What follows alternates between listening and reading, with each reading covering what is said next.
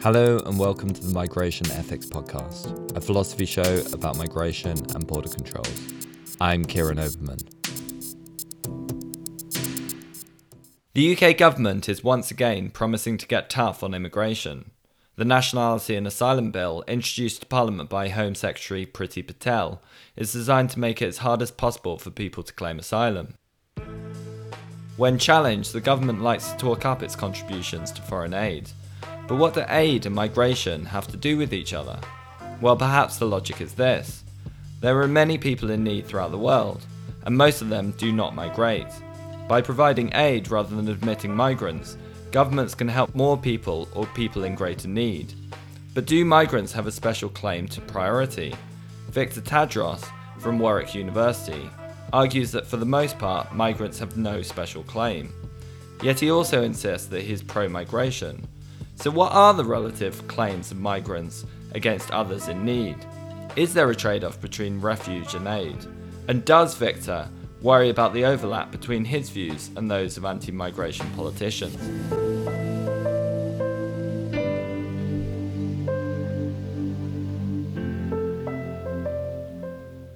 Hi, Victor. Great to see you. Let's jump right in. So, what's the question that your paper is trying to answer? The question is if you're going to spend some resources on helping people, should you prioritize people who are coming to your country who you can meet their needs by allowing them in? Or should you provide aid abroad and help people in that way? So, should a government policy be one which is more inclined to admit people, or should it prioritize sending money abroad, or should it be neutral between those things? And you think that this question of who we prioritize is a really important one for us to address? I think it's important in ideal terms, at least. When it comes to the real world, it has a little bit less importance because the reality is that all wealthy countries fail to fulfill their international justice obligations. And then when it comes to being an activist and encouraging wealthy countries to respond to their obligations in international justice, we might quite reasonably just do whatever works. And so, if that means pushing countries to admit more migrants, even if they shouldn't really get priority, because that's easier to achieve than encouraging countries to provide more international aid, that would be okay. And when you say need, do you mean people who are in need because they're persecuted, refugees, or do you mean anyone in need for whatever reason? So I'm looking at the whole range of people who wealthy countries might assist. And so people might migrate because they have health issues, which they can be addressed if they get to a wealthier country. People abroad might also have health issues, which could be uh, addressed by providing them with aid. People who are coming to wealthy countries might come because they're persecuted, or people might be abroad and be in need because they're persecuted. Okay, so I think I've got a handle on the context of the paper let's go through some of the arguments. Many people take a special interest in migration. What do you think are the main arguments for awarding migrants priority? Okay, so one thing I think that actually motivates people in the real world is that they see migrants near to us and they see identifiable individuals who are in trouble and in need. Whereas people who are abroad, I think people tend to be a bit less motivated to help because they don't see identifiable individuals. And some people might think that that really matters morally. The fact that we're confronted with someone face to face makes a real difference morally, that there really is a moral imperative to save that person when compared with someone who we haven't confronted. And do you think that's right? So I don't think it's right, but I actually don't rely on it being wrong. I just point out that when it comes to setting government policy, the policymakers, at the point at which they're allocating resources, to either send those resources abroad or to employ officials to deal with migration and resources to help support migrants coming in. At that point, everyone is not identified and they're all far away, or almost everyone is non identified.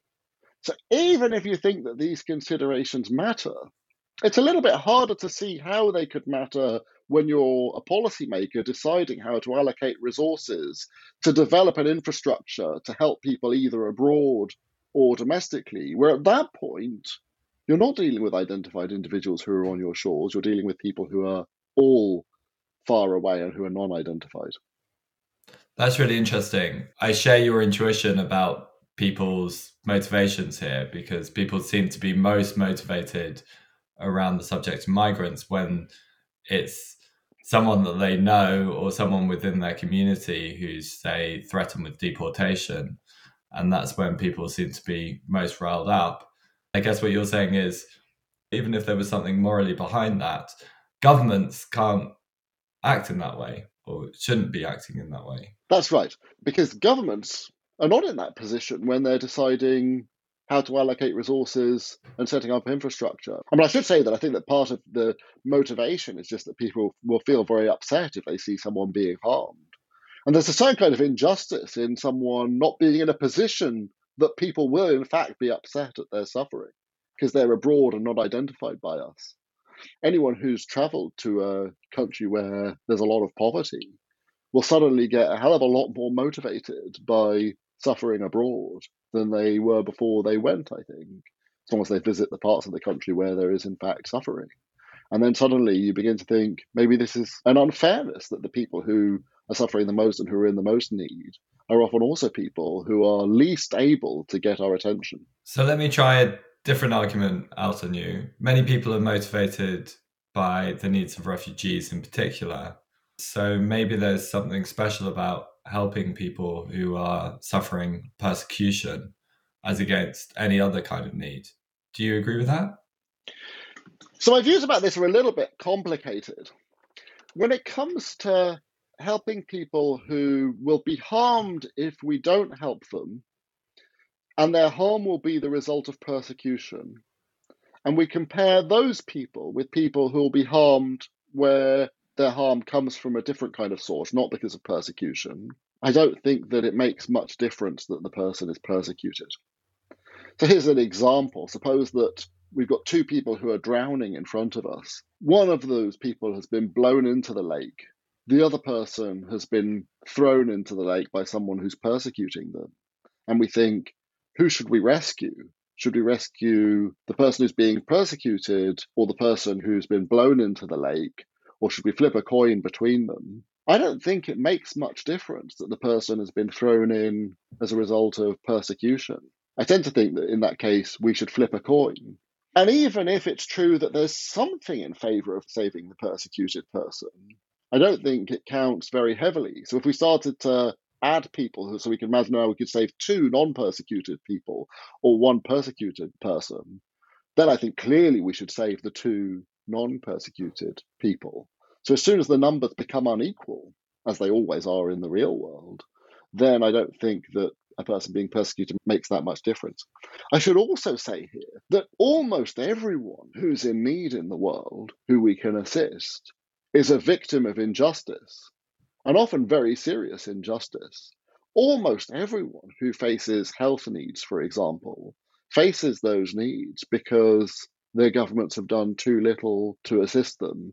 And that's often as a result of a background of colonial injustice, injustice by their government, injustice in the international economic system, and so on. And so I really don't think we are picking between people who are victims of injustice and people who are not. We're picking between people who are all victims of injustice of different kinds. Let's try out a third kind of argument. I can imagine lots of people being motivated by scenes of people being deported or Haitians trying to get over the border being attacked by Border Patrol guards. So, isn't there an argument to be made that states shouldn't be engaging in that kind of behavior in particular? When it comes to the distant needy, there's a there's a failure to assist, but there doesn't seem to be the same kind of intervention against someone who's in need and trying to assist themselves. So I agree that there may be certain kinds of coercion that it would be wrong to use when you're trying to exclude migrants, even if those people don't have priority and justice would require you to send international aid instead, ideally. I don't really consider that question in the paper. I just assume there are ways of excluding migrants that are not especially harmful. It may be coercive, but it's not harmful. And then I don't think the mere fact that we're using coercion to prevent people from accessing resources where they're not entitled to those resources is wrongful in itself. Doesn't that go against lots of intuitions that people have about not harming people. So you're right, you can coerce people in different ways and using different amounts of force. But let's take a case where you're not inflicting serious harm against someone, you're just blocking their path. It still seems like you're preventing them from assisting themselves. It's not like you're just failing to assist someone else. That's right. So here's really the crucial issue, I think. To what extent is it true when people try to come to wealthier countries that excluding those people counts as harming them? Now, I think that in cases where people who are coming into the country are not relying on the resources that are generated by that wealthy country, that argument is quite powerful. And insofar as that's true, people who are attempting to migrate need to have priority. So tell me a little bit more about that. What do you mean by relying on the resources of the wealthy country? So just compare access to land, where the wealthy country has done nothing to generate that as a resource. So imagine people just looking for safe haven, where the way to meet their need is just to provide them with a place to be because they face threats where they currently are and they just need somewhere to escape from those threats. But they don't rely on any special resources that are generated by the country, such as healthcare resources or roads or jobs or whatever. In that case, I think excluding people who are trying to get in would count as harming those people. However, when it comes to preventing people from using resources that are within the wealthy countries, that would just count as a failing to save. And insofar as the use of those resources is concerned, where there's two ways of doing it, allowing people to have access to those resources themselves or sending them abroad, I don't think there's anything to choose between those two things morally. So the thought is that if you've produced the goods and you prevent someone from accessing that good, then that's just like a failure to give the good to somebody. Is that the thought? That's right. So here's a way of getting at this imagine that there's two different ways in which I could produce a good where that good could benefit another person. On the one hand, I could produce the good in a way that allows one person, let's call that person Annie, to have access to that resource themselves. They could just come and get it. Or I could produce it in a way that results in it being sent abroad to another person, let's call that Bert. I don't think there will be any special reason for me to produce the resource in a way that would allow Annie to get the resource herself when compared with producing it in a way that would result in its being sent to Bert. And that suggests that when it comes to producing it in a way that allows Annie to get it for herself, morally, that doesn't count as a harming. And that's like resources that are produced in a country, I think. Is that really the case? So imagine I create a life support machine and then somebody comes and hooks themselves up to that life support machine. And then I suddenly realize, oh, I could use that life support machine to help more people somewhere else. Are you saying that it would be permissible just to detach that person from the life support machine they're already hooked up to? Yeah, there's a further question. Once they're hooked up, then it's possible that they get special entitlement to the resource. And that's a very controversial question in moral philosophy. But now imagine that I could prevent Annie from getting hooked up in the first place to the life support machine. So imagine Bert needs a life support machine more than Annie. And I produce it in a way that makes it inaccessible to Annie. But Annie, if she could get past the barriers I put around it, would benefit from it. Now I don't think that there's a problem. Now it's perfectly okay, I think, to create it in a way that helps Bert, even though I have to send it to him. If we're applying this distinction to the migration case, would it be between, say, stopping people at the border as opposed to deporting someone who's already arrived? If a person's arrived and assisting their need depends on resources that are in the country, such as healthcare resources, education, and so on, and they haven't started accessing those resources, they're now not in the position of the person who's hooked up to the life support machine.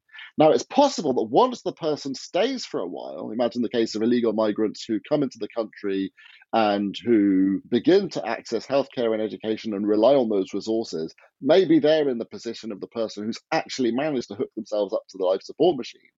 And now there's this very controversial question is it okay now to tear them away from those resources because those resources are better used for other people? And that's a very difficult question to answer. So we've got the resource of a state's territory, and then we've got the resources that are, in your view, produced by the country. What exactly are the resources that are produced by a country? I can imagine someone thinking everything from cars to the food on our plates, etc., is produced by the economy. But is that the same as saying that it's produced by the country? That's right. Start off with a very simple kind of case where a person produces resources themselves, like me building the life support machine. And that's obviously a very simplistic case, you might think. And now see whether it makes any difference if those resources are produced in lots of different ways. For example, produced by an economy, produced by an international economy, produced by an unjust international economy with the use of colonial power, and so on, which is the reality. The reality is that the resources in Western countries are all the result of international cooperation, coercion, exploitation, slavery, and so on over generations. Does all of that complex web of production make a difference to whether migrants are harmed when they're excluded from access to the resources of wealthy countries? And I say it doesn't make any difference. Okay, well, take me through that. Why does it make no difference? The reason why it makes no difference is that we should think of ourselves as in the position of the producers. If I put myself in the position of the producers, what would I be required to do? And I think I would be required to help the greater number. And I think I would be required not to prioritize those people who could get the resource themselves. So when I've stolen the resource and now I'm deciding whether to allow the person to access it who can get to it, or alternatively to send it abroad, I should think to myself, I just want to help the producers fulfill the obligations that they would have in producing the resource. And their obligations would be to be impartial between these two different people.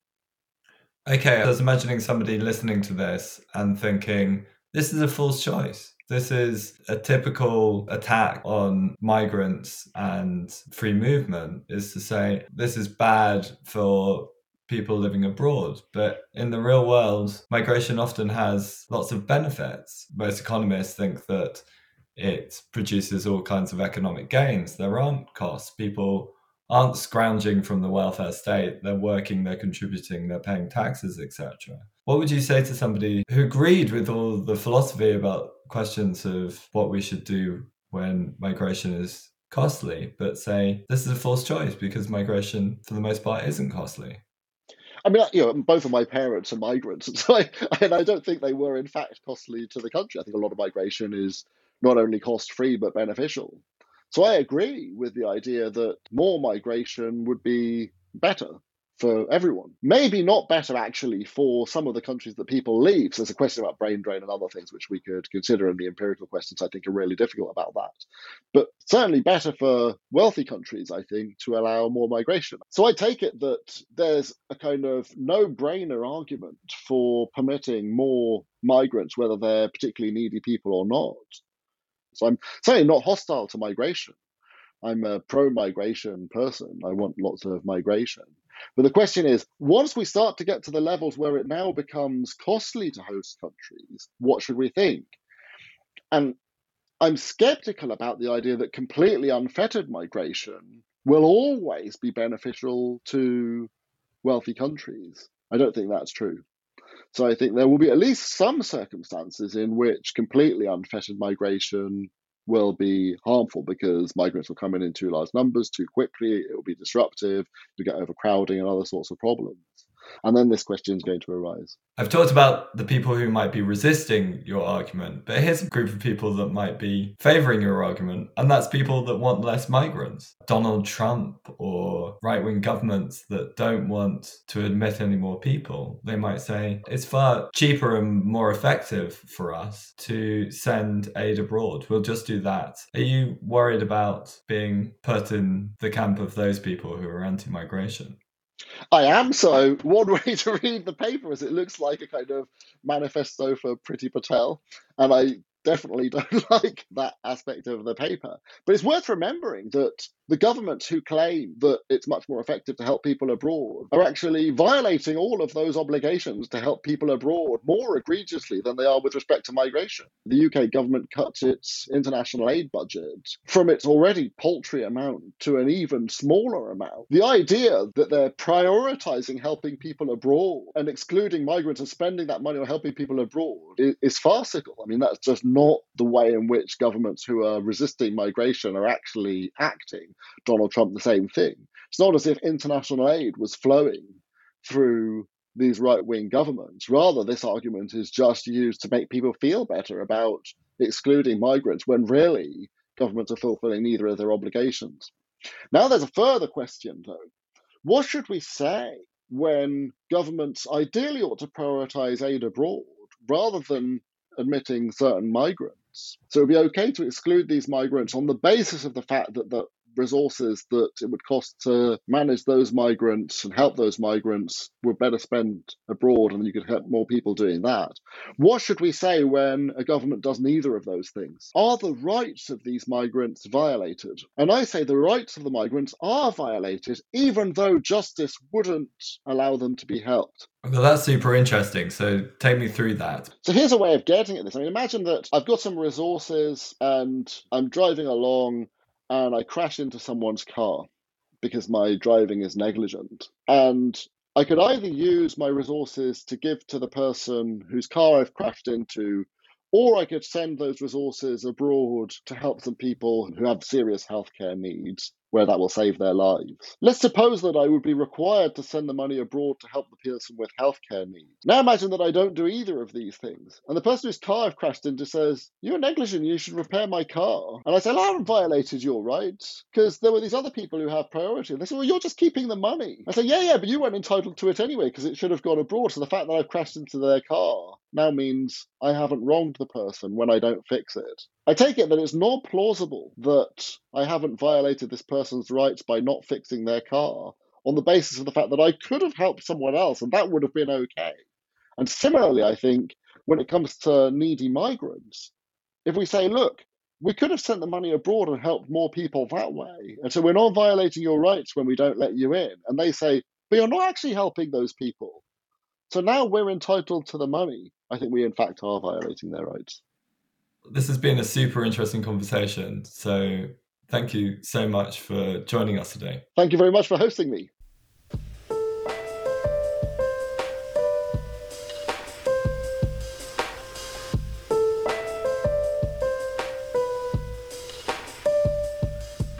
Victor Tadros is a professor of criminal law and legal theory at the University of Warwick. His books include The Ends of Harm, Wrongs and Crimes, and To Do, To Die, To Reason Why.